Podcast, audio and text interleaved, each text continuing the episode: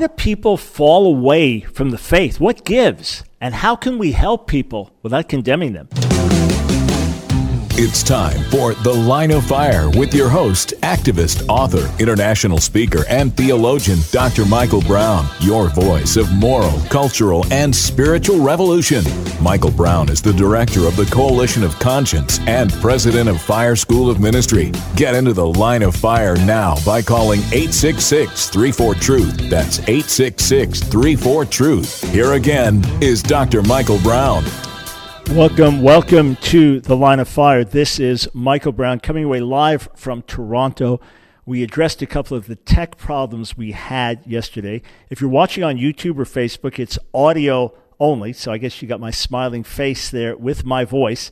But coming away live from Toronto, wonderful conference, Lausanne Conference of Jewish Evangelism. It's an international colloquium. Great reports, God doing amazing things among the Jewish people. That's not going to be our focus today. Our focus is why do believers fall away from the faith?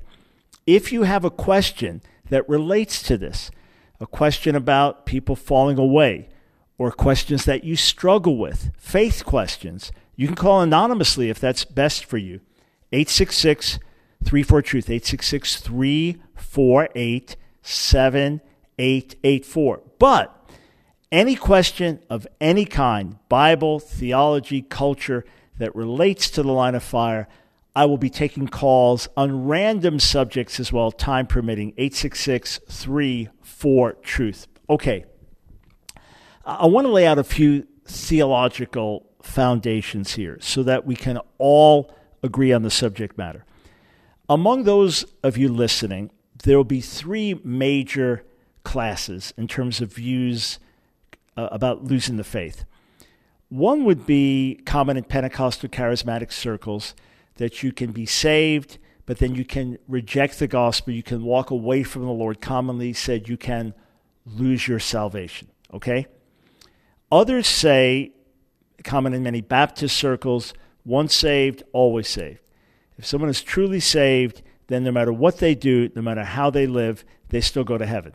They may lose some rewards, they may have their life cut short, but if you're saved, you're saved.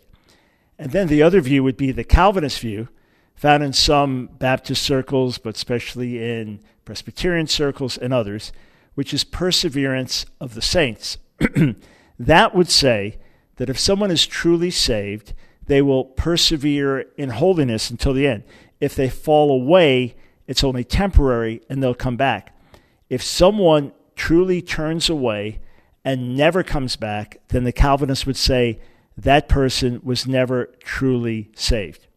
But regardless of which of those views you hold to, we all recognize that there are people who appear to be believers who fall away. Were they really saved or not? Did they only fall away on a temporary level? All we know is the word addresses over and over and over and over the danger of apostasy. So, regardless of where your theology is, the word warns us about falling away. And we know there is danger in doing so. Whether it's possible to, quote, lose your salvation or forfeit your salvation, whether you lose rewards, whether your life is cut short, whether this reveals you were never truly saved, what we do know is there are many warnings in Scripture, and the warnings are serious. We can agree on that, right? Okay. Why do people fall away? If I had to put things in a few big categories, I would say one category is sin, meaning fleshly sin gets in, some addiction, some illicit relationship, guilt because of sin, desire to rebel, and people don't want to serve God anymore. Now, they may rationalize they may come up with some kind of excuse. They may devise reasons why they no longer believe, but it was ultimately a sin issue. Others fall away because of spiritual disappointment. It's often an emotional issue that they really believed that, that the person they were marrying was the right person and a godly person and it turns out the person is leading a double life and ends up leaving them and leaves their family in a mess. Or you trusted a colleague in your church and made a major business investment together. And then the whole thing collapsed and the person took off with their profit and left you in, in massive debt. And you, you, you feel wounded by a person that's supposed to be your brother. Or you're praying for your child uh, to be healed and, and you really believe your child's going to be healed and they die.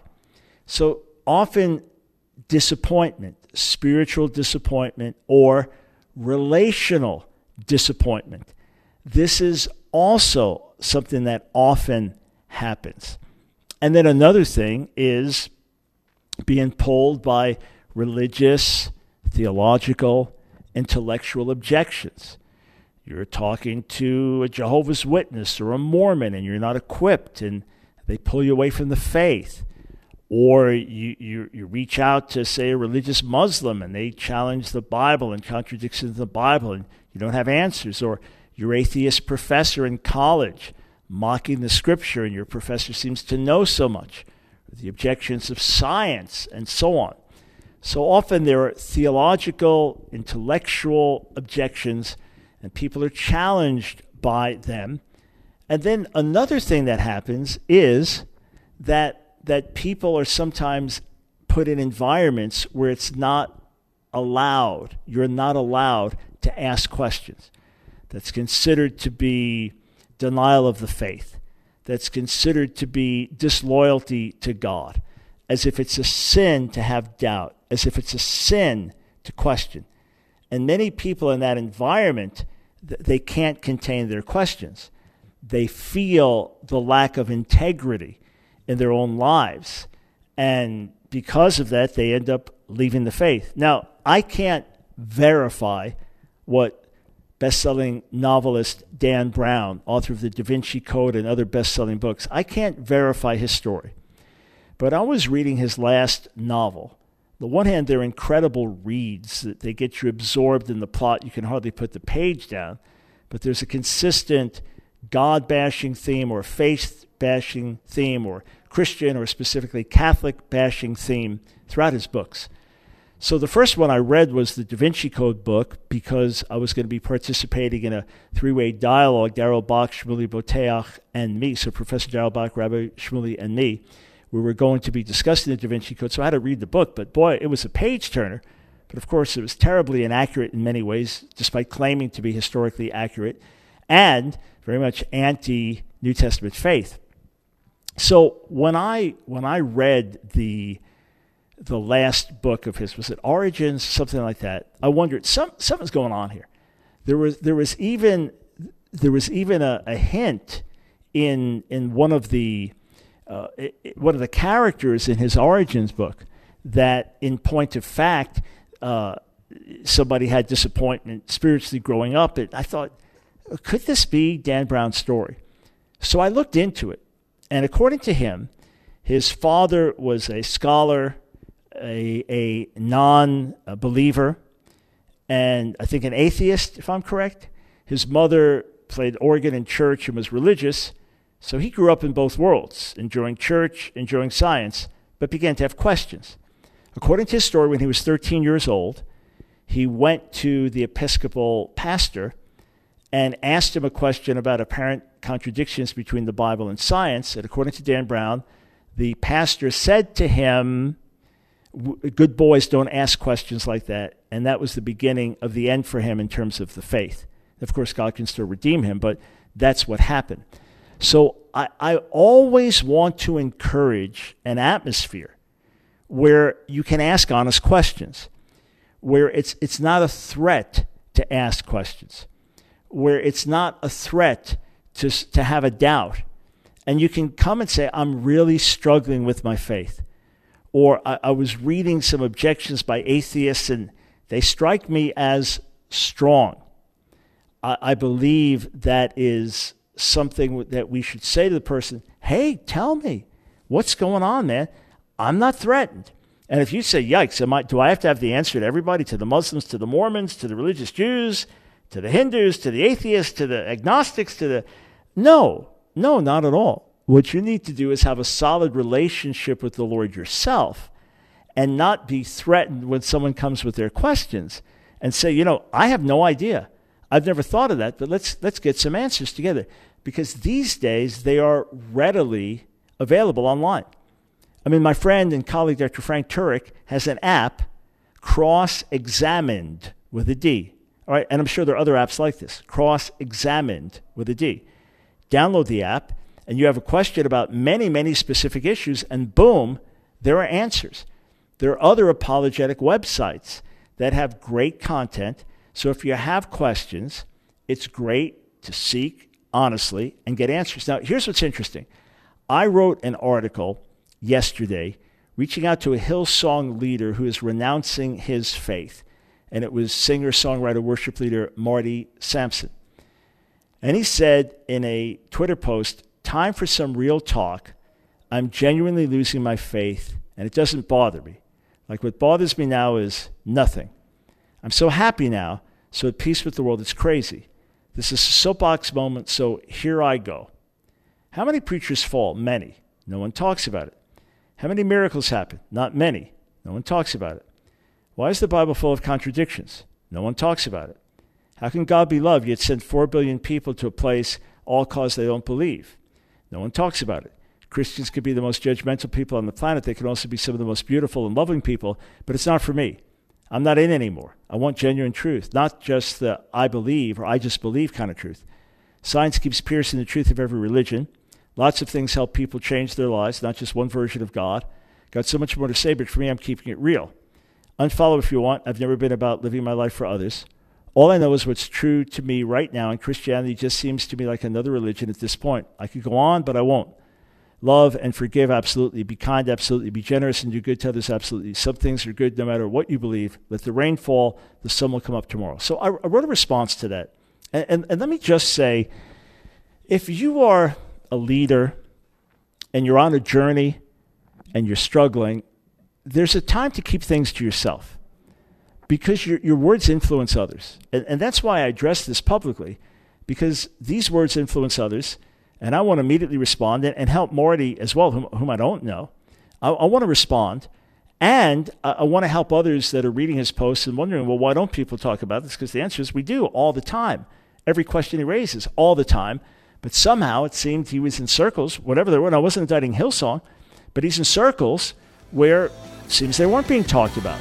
Well, interestingly, he responded to my article on Christian Post and I want to read some of his response. I've tried to reach out to him, and hopefully we will be able to interact. If you have questions, 866 348 7884.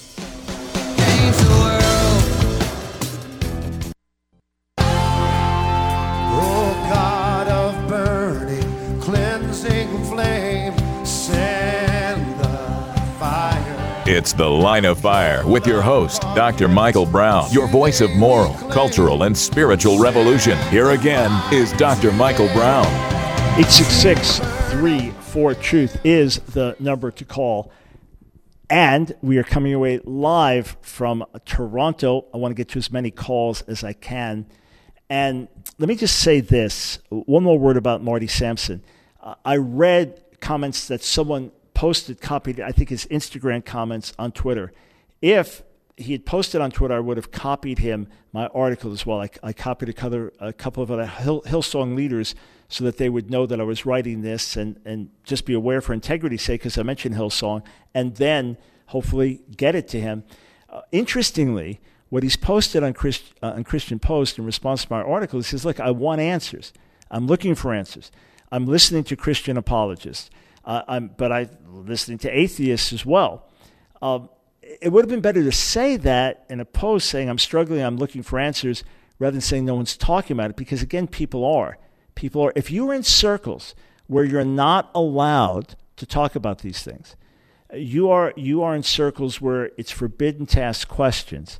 It's not a healthy environment. It's not a healthy environment. Look, my ministry has asked Dr. Brown, okay? I'm a Jewish follower of Jesus, as most all of you know. And immediately upon coming to faith, I was kind of thrown in the deep water, talking to learned rabbis who, who knew Hebrew inside out, knew the scriptures, and knew the objections and all this. And anything I said, they're going to have 10 answers before I even get the words out of my mouth. And, and then I studied in all secular universities, so not a single professor I studied with, college, grad school. So, all the way through my PhD, not a single professor I studied with agreed with what I believed. Not one. Everything was challenged. And I understand the pain. I understand the emotional pain. Am I being deceived? Am I believing a lie? Is this all true? It's crushing. But ultimately, if you'll seek earnestly, seek God earnestly, and seek truth earnestly, you'll be rewarded richly. My life is overflowing spiritually, emotionally, and intellectually. 866 34 Truth. Let's start in Oregon. Andrew, welcome to the line of fire. Hi, thanks. thanks, Doc. Um, I had a question about. Um, I had a question about. Okay, it says in the Bible that once you become a, a believer, you become a new creation in God. Okay, so if you become an apostate, if you leave, or if you um, if you're convinced in your mind that you've left the faith, um, do you cease to be that new creation? And if you do cease to be that new creation, is it possible to be uh, is it possible to be uh, for God to reinstate you or to bring you to life, uh, be born again again? May I, uh, Andrew, may I ask if you're asking for yourself or just a general theological question? Um, I have a kind of investment. I think uh, it's for myself.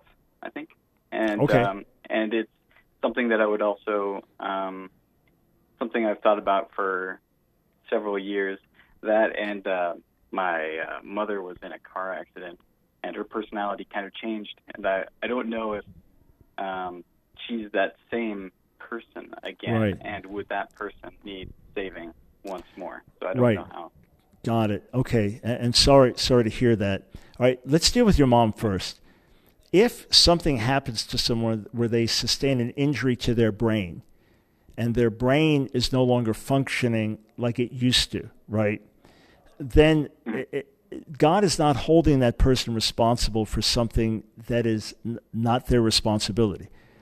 And in other words, if she doesn't recognize who you were anymore, let's say that was the case, or you talked about believing in Jesus, she has no idea what you're talking about. It's not that her heart changed or her will changed, but her brain is not functioning properly. So the, the real person inside who is a believer is unchanged. It's just the, the signals are getting crossed up. But it, in the case of if someone falls away, if they were truly saved, do they, quote, lose their salvation? Some would say it's impossible because when you're saved, you go from death to life and you can never go back from life to death. Others say, no, you can forfeit eternal life. But rather than debate that, here's what's certain, Andrew.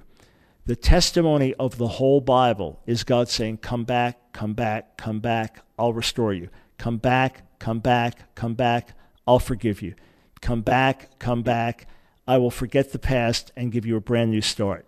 So, either way, if you're if you're out of fellowship with God, if you're out of the Father's house right now, okay? He wants to bring you back into a family relationship. I would encourage you and anyone in your shoes, Andrew, read Luke 15 over again. I've been quoting that passage a lot in recent weeks. A threefold parable lost sheep, lost coin, lost son. Read it over and over until you put yourself in the shoes of that son and as you go back to your father's house, confessing your sin, he comes running to meet you to restore. The blood of Jesus pays for every sin, including the sin of backsliding, including the sin of apostasy. It says at the end of James, Jacob, the fifth chapter, that if someone strays from the path and another brings him back, we have saved the soul from death and covered a multitude of sins. So the guilt will disappear. The guilt will disappear, and God will have mercy as you turn back to Him and do it through the cross. And every one of us has fallen short one way or another. The mercy of God is big enough to forgive us, wash us, and bring us back. And the worst that happened, the worst that happened, God is able to restore and make it for the good. The, the backsliding can be used by God in a redemptive way to make you stronger in the future. Hey, thank you, sir, for the call. May the grace of God be yours and your mom's. 866 34 Truth. Let's go to Jeff in Ohio. Welcome to the line of fire. Thank you, Dr. Brown. It's an honor to talk to you. Well, thank you. And Dr. Brown, I, I um, I've been struggling. I have an autoimmune um, condition that caused me to lose all of my body hair, and I was active in the church. I was licensed to preach. I was a Sunday school teacher, but I became like the brunt of jokes. People would come back to church that hadn't been there in a long time. I, felt like a spectacle. Oh. And, and I'm listening. I'm listening to ministers. okay, why, Jeff? Jeff, why, why did you become a spectacle to people? Well, like I say, Dr. Brown, they hadn't been back to church at all, and then somebody told them, "Hey, you got to come see Brother Jeff," and and so they come back just to you know look and see Okay, I, I, understand. You understand. I understand. Me, Dr. Brown. Yes, sir. Yeah, yeah. So, and you know, Dr. Brown, and then um, I've I respect so many ministers that teach that you know it's God's will to heal, and I've seen God heal, and I've cried out so much about this, Dr. Brown, and in a way, I mean, God has restored some of the body hair, but it still hurts and I sometimes, and forgive me, I don't mean to be, I don't know, I don't mean to be politically incorrect here, but I feel like I've been sold a bill of goods. I understand. So, Jeff, let me speak to you from the heart, okay? Yes, sir. God is with you in the midst of all these challenges. And when you're hurt, it hurts Him when, when Saul of Tarsus was persecuting followers of Jesus in Acts 9, Jesus said to him, Saul, so why do you persecute me? And one commentator said, the body being hurt, the head cries out. So eh, eh, Paul writes in 1 Corinthians 12 that when one part of the body suffers, the whole body suffers. So whatever shame you've experienced and the questions about where is God, I thought I'm supposed to get a miracle. It's obviously not true. That's where you have to say, okay, the same Bible that talks about miracles also has books like Job, where for a season of his life he loses everything and it looks like God has become a monster. It has Psalms, where the Psalms say, All night long I soak my pillow with tears. How long, O Lord? And that you have people in the Bible who are not healed. So, what I would do, Jeff, is trust that, that God knows your frame but he knows that you're strong enough in him that what would crush someone else is going to make you stronger. And I would encourage you to say, God, I continue to ask for healing, but I'm going to praise you if I'm sick. I'm going to praise you if I'm disfigured. I'm going to praise you if people look at me like some spectacle. Oh, look at Brother Jeff. He's a good example. And God, I'm going to be honest. It hurts. It doesn't feel right. But for sure, for sure, what we're looking forward to is not so much physical healing, but the resurrection of our bodies. And right now, you're in a difficult situation. I've prayed for people who are crippled, and after I prayed for them, they're still crippled. And I don't put it on them. I, if I'm looking for more faith, I look for it from me. But either way, I encourage them listen, God is with you right now in that wheelchair. And if you determine I'm going to praise you in the wheelchair just as much as I praise you outside the wheelchair, then the devil can't defeat you anymore. It's almost like one of these boxing movies and somebody hits you in the face like that's all you got. That's the hardest you can hit. You've got an opportunity, Jeff, to be an encouragement to others and to say, I've been through a lot. I've been through hardship, but I'm praising God anyway and I'm worshiping God anyway. And I'm going to continue to praise Him whether He heals me or not. And, and Lord, I pray that joy would flood Jeff's heart, that a sense of your nearness would flood his heart, that he'd begin to have a shout of victory inside of him, and that you bless him inside and outside with the very best you have for him. Strengthen his faith, Father, in Jesus' name.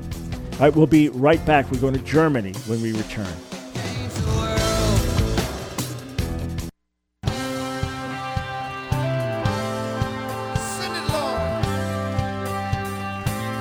It's the Line of Fire with your host, Dr. Michael Brown. Get into the Line of Fire now by calling 866 34 Truth. Here again is Dr. Michael Brown.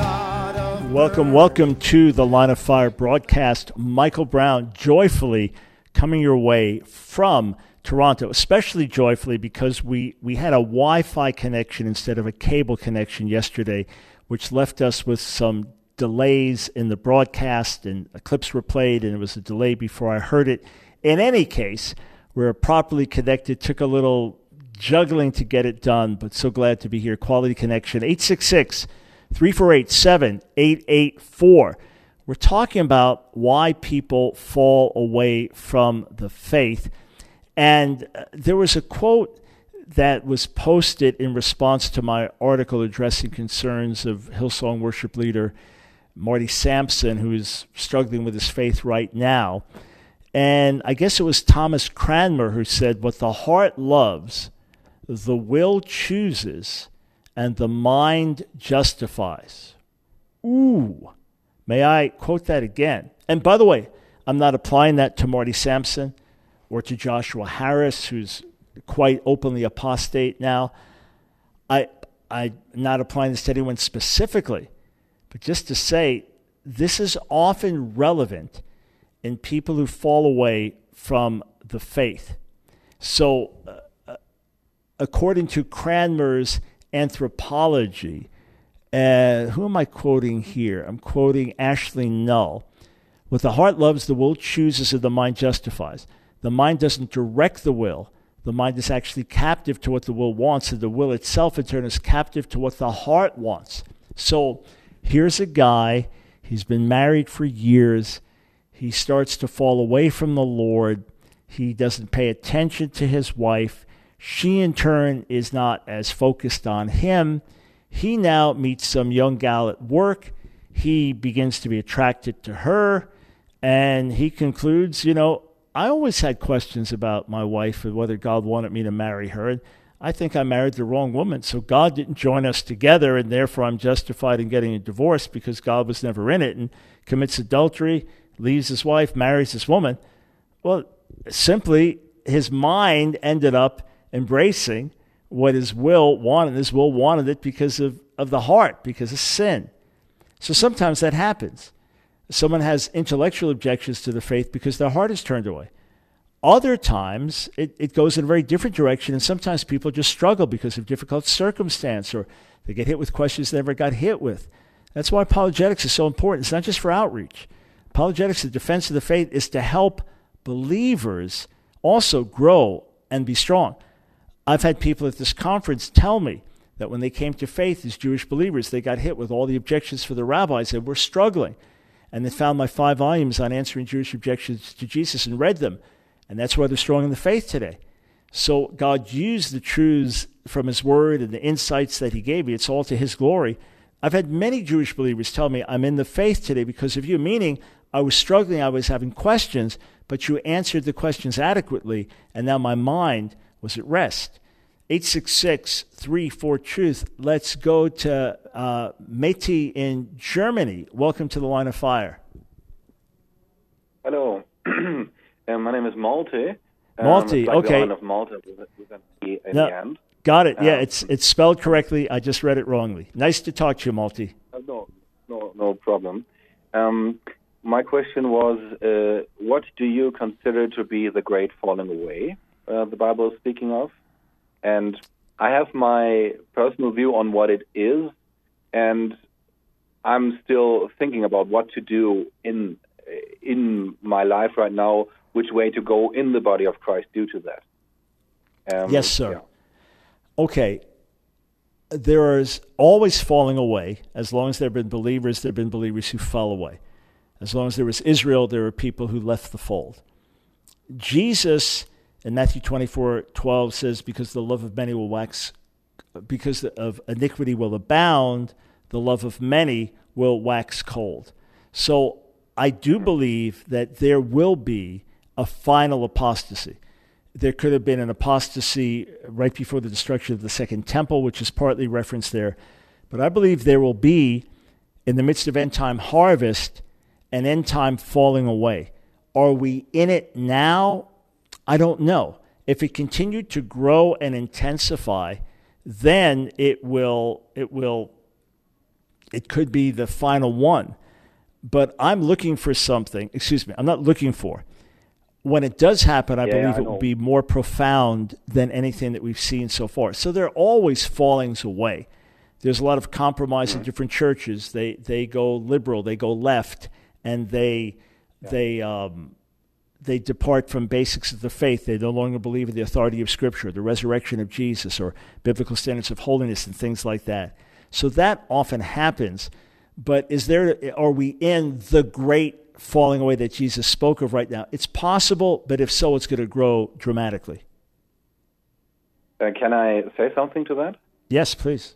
Um, also, what I'm experiencing in Germany, we have a lot of ecumenicalism with the Catholic Church, and many, many, almost all leaders are saying like, "Oh, this is the great move of God, uh, uniting all the denominations." And in the midst of that, Pope Francis is saying is, is posting a video from 2016 Jan- January where he holds up all religions like Jews, uh, Islam, Buddhists, and uh, and Christianity in the form of a Catholic priest holding up a baby of Jesus, like baby, uh, actually a statue, and like I I cannot uh, I don't know what to do in this situation right now.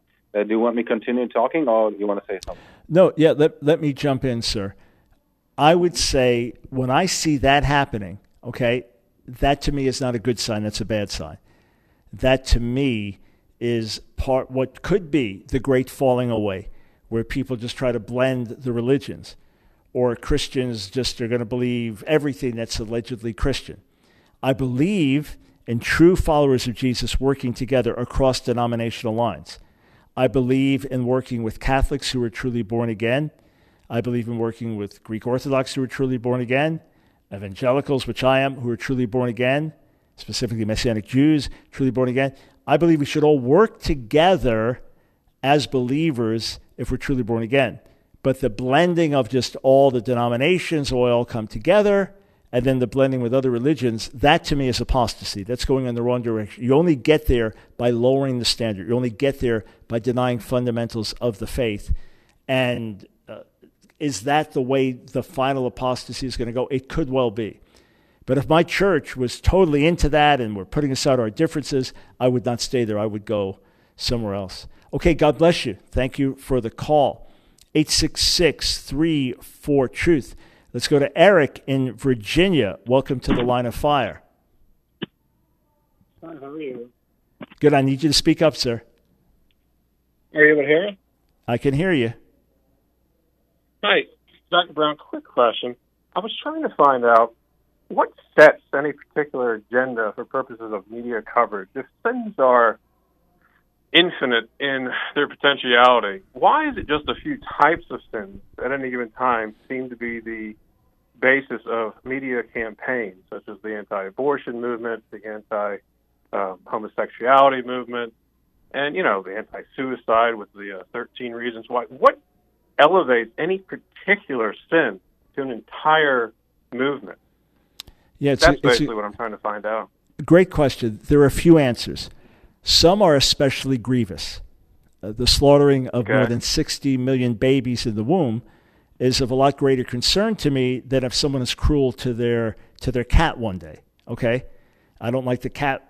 Someone's cruel to the cat, but it's of infinitely more concern to me that babies are being slaughtered in the womb. So some are a tremendously important, right? Just like if you're in Nazi Germany during the days of the Holocaust or America during the days of slavery, those are massive issues that deserve attention. That's that's A and B. The pushback against them is so intense. The the militant pro-abortion protests so intense.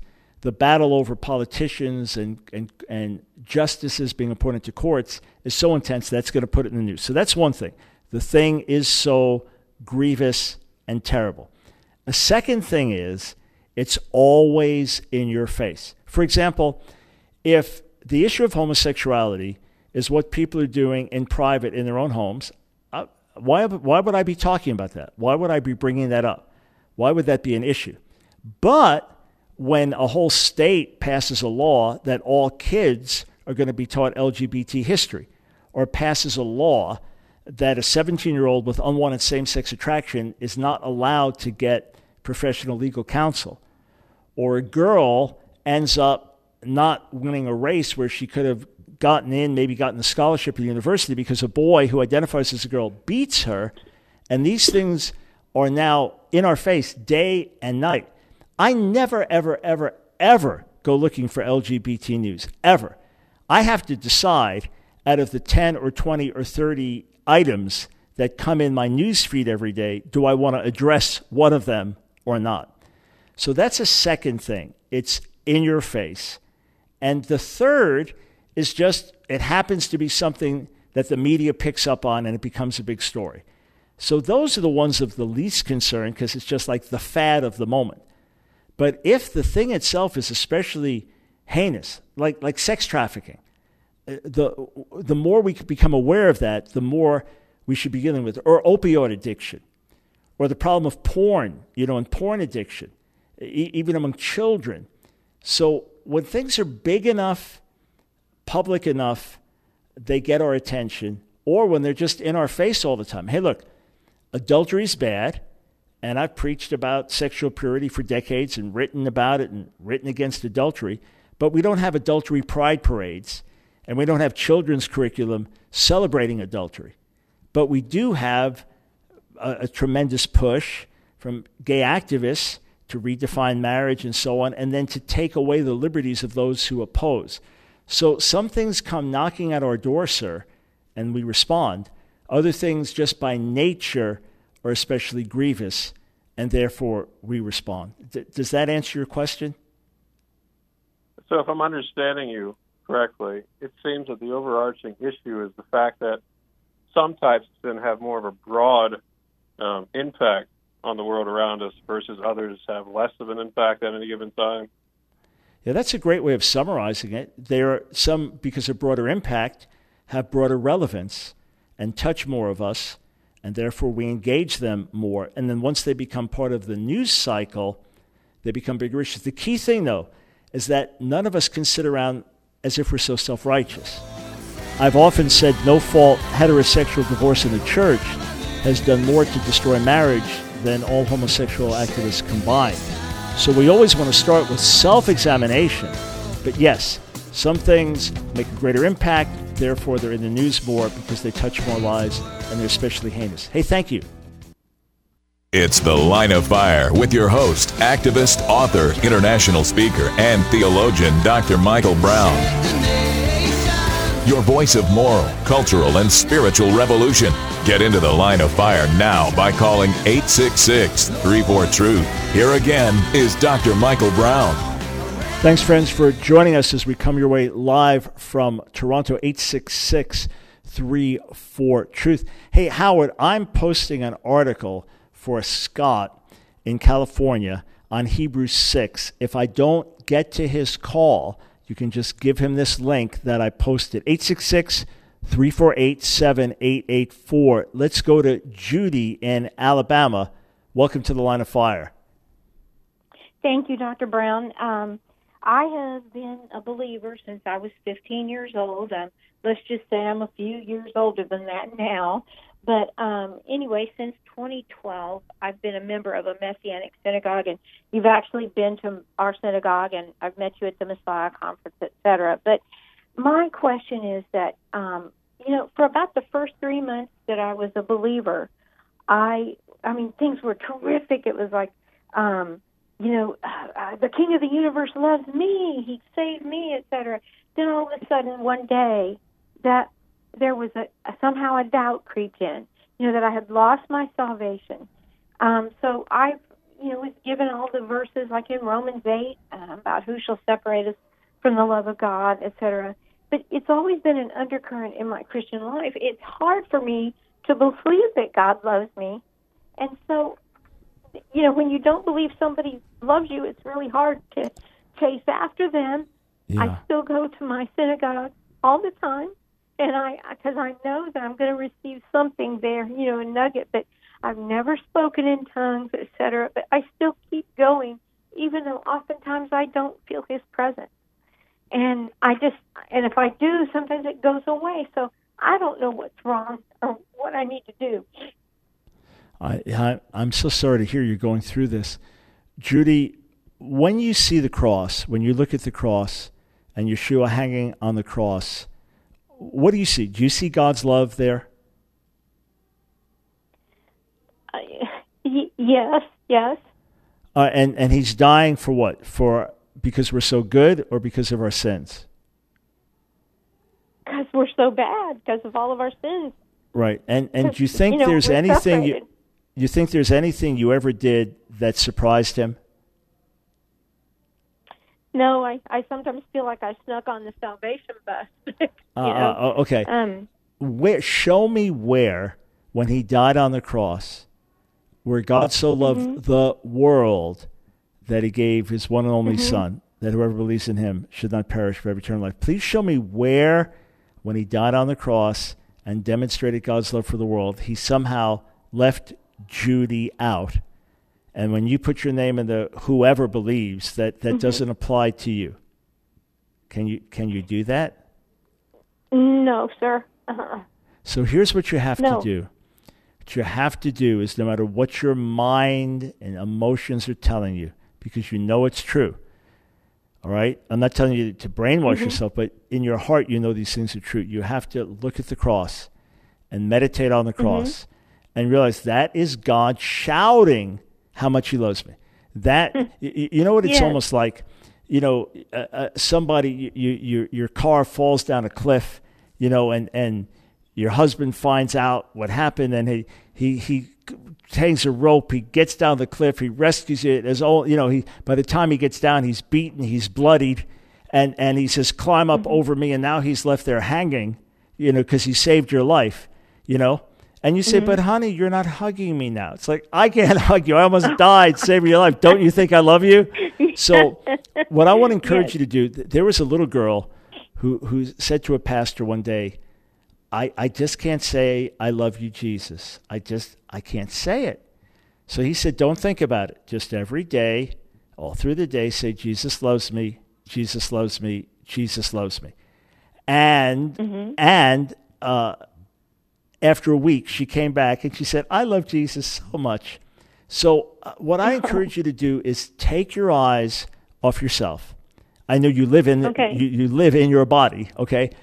Take your eyes off Yeah. yourself and say, I'm going to look at the cross. I'm going to look at what Yeshua did. I'm going to thank God for his love. That is his love. For, he, he can't shout it out any louder than that. And then if you just determine to spend time with him, love him back because of what he did, not because of how you feel. As you do mm-hmm. that and seek him earnestly, I believe he'll put joy in your heart. I believe he'll put faith in your heart. I believe he'll give mm-hmm. you that deep sense of relationship. And it's it's a lie, it's a lie, it's a lie that you lost your faith or that God rejected you. You just you have to look at the cross, what he did. That is God shouting to you, Judy, I love you so much. I mm-hmm. sent my son to die for you, and I want to be with you forever. He truly enjoys spending time with his children. I believe if you'll take hold of that and make that your focus mm-hmm. and worship based on that, sing praises to God based on that, act out your life based on that, I believe that deep sense of fellowship will come and you'll feel that sense of assurance in God. Lord, do that for Judy, I pray, in the name of Jesus, Yeshua. Amen. Thank you for calling and being open. For everyone that said, Judy was me, Judy's call was me, the same words I gave to Judy, I gave to look at the cross, looking unto Jesus. Hey, thank you for calling. Uh, let us go to Stephen in Florida. Welcome to the line of fire. Hey, Brian, how you doing? Doing very well. Thank you. Hey, uh, great. I just wanted to, you know, talk about what you're talking about, falling away, man. And I think one of the biggest things I see in in my church being involved in care ministry is a lot of people walk by sight and not faith. And I've personally experienced this as a prodigal son at one point, but we focus so much on what's going on around us, happening to us, and a lot of people come to the conclusion that, hey, I thought God was for me, not against me. You know, I think that's why Paul continuously tells us to keep mind on things above and not on things below. To focus our eyes on not on what is seen, but what is unseen. is eternal, you know. And I just want you to expand upon that, man. Is just we got to walk by faith. Yeah, absolutely. Absolutely. Yeah. So, so a, a few things, Stephen. Number one, we're not talking about people going into denial. We're, we're not talking about turning off our brains. We're talking about the fact that we don't understand everything and that circumstances can come that, that challenge our faith. And that many times I, I would take responsibility as a leader and say many times we preach a message that gives people the idea that following Jesus means everything's always going to go great, or you won't go through challenges, or you won't experience hardship, etc. So many times people think like, well, what happened to me? You know, my son got in a car wreck, or my wife got cancer, or I just lost my job. I thought following Jesus, everything goes great. And, and often people aren't prepared. Hey, it's a difficult world, it's a challenging world. It's a world with a lot of ups and downs, but God's grace is sufficient. Once we are absolutely sure that God is our God, then come what may, we worship Him. Come what may, we praise Him. And it's not denial. And Stephen, you know this, it's not denial. Instead, it brings us into that realm of faith where all things are possible. I, I want to read something to you from the book of Habakkuk. It's the end of Habakkuk. And, and, and it, it's, it's one of the great faith statements in, in the Bible. And this is what he says Hard times are coming. Judah is, is going to be judged by Babylon. There's going to be exile and pain. But he says this He says, Though the fig tree should not blossom, the end of Habakkuk 3, nor fruit be on the vines, the produce on the olive fail, and the fields yield no food, the flock be cut off from the fold, and there be no herd in the stalls. Yet I will rejoice in the Lord. I will take joy in the God of my salvation. God the Lord is my strength. He makes my feet like the deer's. He makes me tread on my high places. And many years ago, when I was in the early days of ministry and the salary I was getting at a Bible school was not sufficient to pay our bills, married with two kids on Long Island, and I was responsible and working hard and doing everything I knew how to do. I remember when, when we had a bunch of bills and I didn't know how I was going to pay them. I wanted to pay everything on time. I, I took them in a pile, I put them on the ground, and I put on worship music and I started dancing on them. And it gave me the perspective all this is under my feet and God is faithful. And sure enough, time after time after time, He came through. So what you have to determine is we walk by faith, not by sight. This body is, is a tent we live in while passing through this world. I'm going to praise God on good days. I'm going to praise God on bad days. I'm going to praise God when things are going well. I'm going to praise God when things are not going well. And as you do, God manifests himself either in your heart with joy and faith or by changing the circumstances around you. Acts 16, Paul and Silas severely flogged and in prison, in the lowest dungeon, in chains, at midnight. Does it get any worse than that? They begin singing praises to God. And then the earthquake comes that sets them free. So you praise God at midnight, in the darkness, in pain, in chains, and God brings the breakthrough. It may come first on the inside only, but ultimately it will come on the outside as well. Hey, friends, we are out of time. Can't wait to be with you again tomorrow. We'll be taking calls and interacting as always. And if you haven't helped us yet, stood with us, go to AskDrBrown.org, click on donate. AskDrBrown.org, click on donate. Together, friends, we are making a difference.